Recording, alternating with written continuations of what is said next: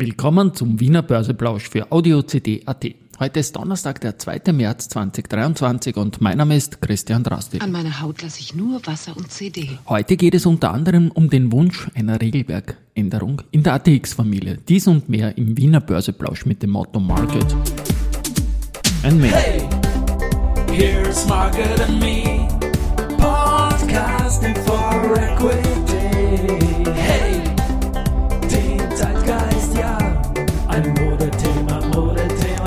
Die Börse als Modethema und die Märzfolgen des Wiener Börseplausch sind präsentiert von Wienerberger und Börsentag.at. Ein Blick auf den ATX jetzt um 12.25 Uhr, der steht 0,29% höher bei 3514 Punkten. Auf der Gewinnerseite die Immofinanz mit 1,14%, die VIG mit 1,14% und der Verbund mit 1,09%. Am Verliererseite haben wir heute die AT&S mit minus 1,26%, die Lenzing mit minus 1,13% und die Post mit minus 0,6%. Umsatzseitig haben wir als größte Titel heute ähm, kleinen Moment, muss ich schauen. Die erste Group mit 9,2 Millionen, dann die Föstalpine mit 6,1 und Raiffeisen mit 4,1 Millionen am Vormittag. In den vergangenen Tagen in dieser Woche, Montag, Dienstag, Mittwoch, war es so, dass am Vormittag, am Montag nur 17,5 Prozent vom Gesamtumsatz gemacht worden sind, am Dienstag 12,5 Prozent sogar nur, das war der Ultimo-Handel mit einer starken Schlussrunde und gestern immerhin 27,4%. Prozent. Ich schreibe das auch noch für heute und morgen dann mit, auf jeden Fall. So, gestern ist die ATX-Beobachtungsliste gekommen und da wird es so sein, dass das Komitee äh, nicht gemäß dieser Liste entscheiden wird, denn die SIMO ist äh, gemäß der Marktkapitalisierung durch den Kursanstieg, der in den letzten Wochen passiert ist auf Basis der Spekulationen, die wir da eh auch gesagt haben, wieder unter die Top 25 gekommen und im ähm, Handelsumsatz in der Liste vor dem aktiven Mitglied Strabag.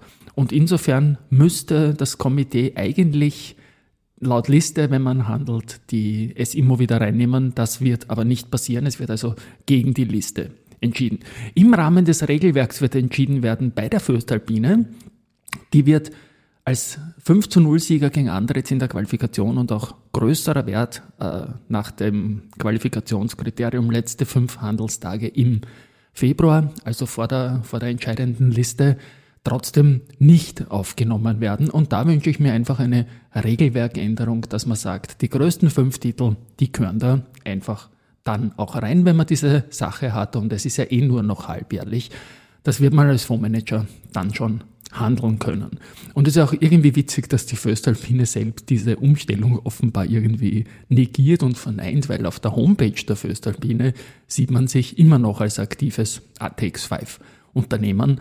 Und ja, das hat man höchstwahrscheinlich im Herbst damals nicht rausgenommen. Ich kenne das als Homepage-Betreiber. Das ist schwer, alles Aschur zu halten. Aber wie gesagt, Föstalpine und ATX 5, das ist jetzt ein großes Thema gewesen, ein 5 zu 0 und trotzdem wird es da nichts werden. Und es ist auch irgendwie so, dass der Aufsichtsrat, äh, der Vorsitzende des Prüfungsausschusses, der Franz Gasselsberger, der Oberbankvorstand, just einen Tag oder zwei Tage bevor dieser Beobachtungszeitraum begonnen hat, jetzt eine halbe Million Euro eigene Aktien in den Markt geschüttet hat. Das darf er und ich finde es auch gut, wenn man Director Stealings auch im Verkauf macht. Das gehört zum Geschäft dazu. Vom Timing war es vielleicht her ein bisschen suboptimal, als, wie gesagt, als Vorsitzender vom Prüfungsausschuss ähm, da vor dieser Beobachtungsphase reinzuschütten. Die First hat natürlich mehr Umsatz als das hier, aber es ist natürlich eine halbe Million Euro. Auch nicht so wenig. Dann auch noch ziemlich viel Reaktionen ausgelöst hat. Meine Anmerkung zur Clean Energy, denen eine Geldstrafe von der FMA droht in Höhe von 265.000 Euro. Also diese Zahl, die wird schon so ungefähr stimmen, sonst hätten wir es nicht verlautbart oder verlautbaren müssen. Und ich habe da gesagt, diese Strafe ist vor allem für kleinere Unternehmen einfach zu hoch, weil es zahlen irgendwie die Aktionäre irgendwie auch natürlich dieses Ding. Und die Alternative wurde ich gefragt, dann was, was man sonst machen könnte. Und ja, ich denke mir halt, dass es da halt irgendwie eine, ein Minus oder was auch immer für die verantwortlichen Manager halt gibt oder auch persönliche Geldstrafen, freilich nicht so hoch. Aber dass die Gesellschaft das tragen soll, das finde ich jetzt nicht richtig. Es ist vielleicht ein Anlassfall, darüber zu reden. Jetzt ist es mal so, wie es ist, das wird man nicht mehr, nicht mehr changen können. Kulanz ist immer eine gute Sache. Aber die Aktionäre eines Unternehmens zahlen da eine, eine wirklich sehr, sehr hohe Geldstrafe mit, für die die Aktionäre schon mal am allerwenigsten können.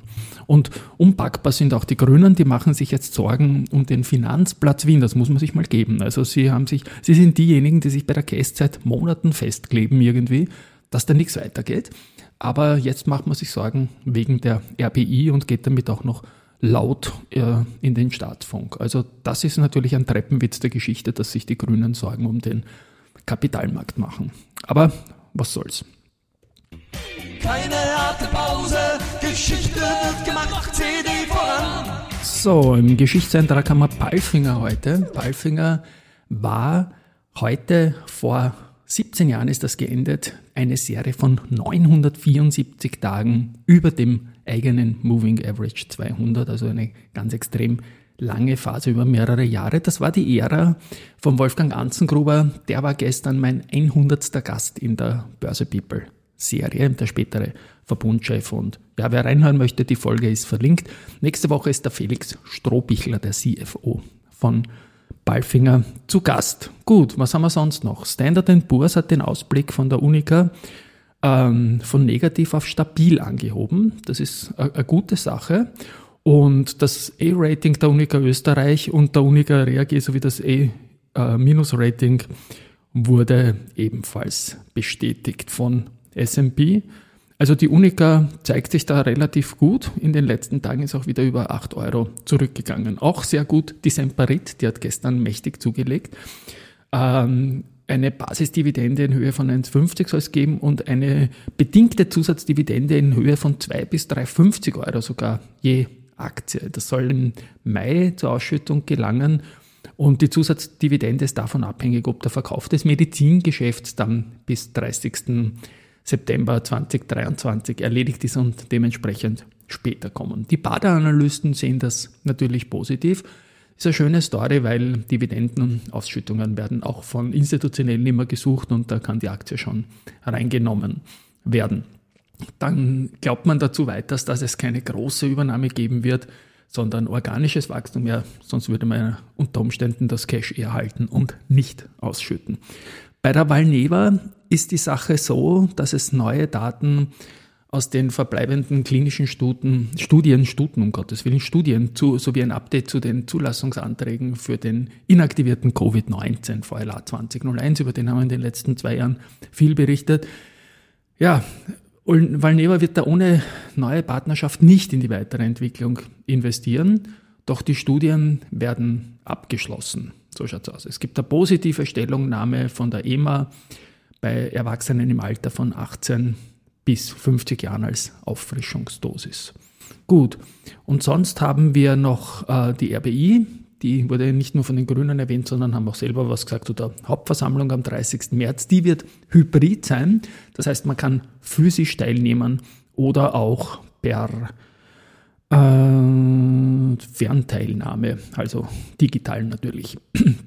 So, und Abspann heißt Research. Warburg bestätigt Andritz mit Kaufen und Andritz ist auch auf Alltime High und äh, erhöht das Kursziel von 61 auf 65 Euro.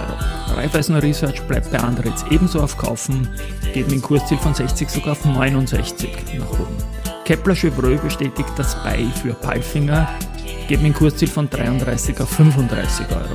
Die Deutsche Bank bestätigt Kaufen für Palfinger ebenso, 40 auf 42 mit dem Kursziel.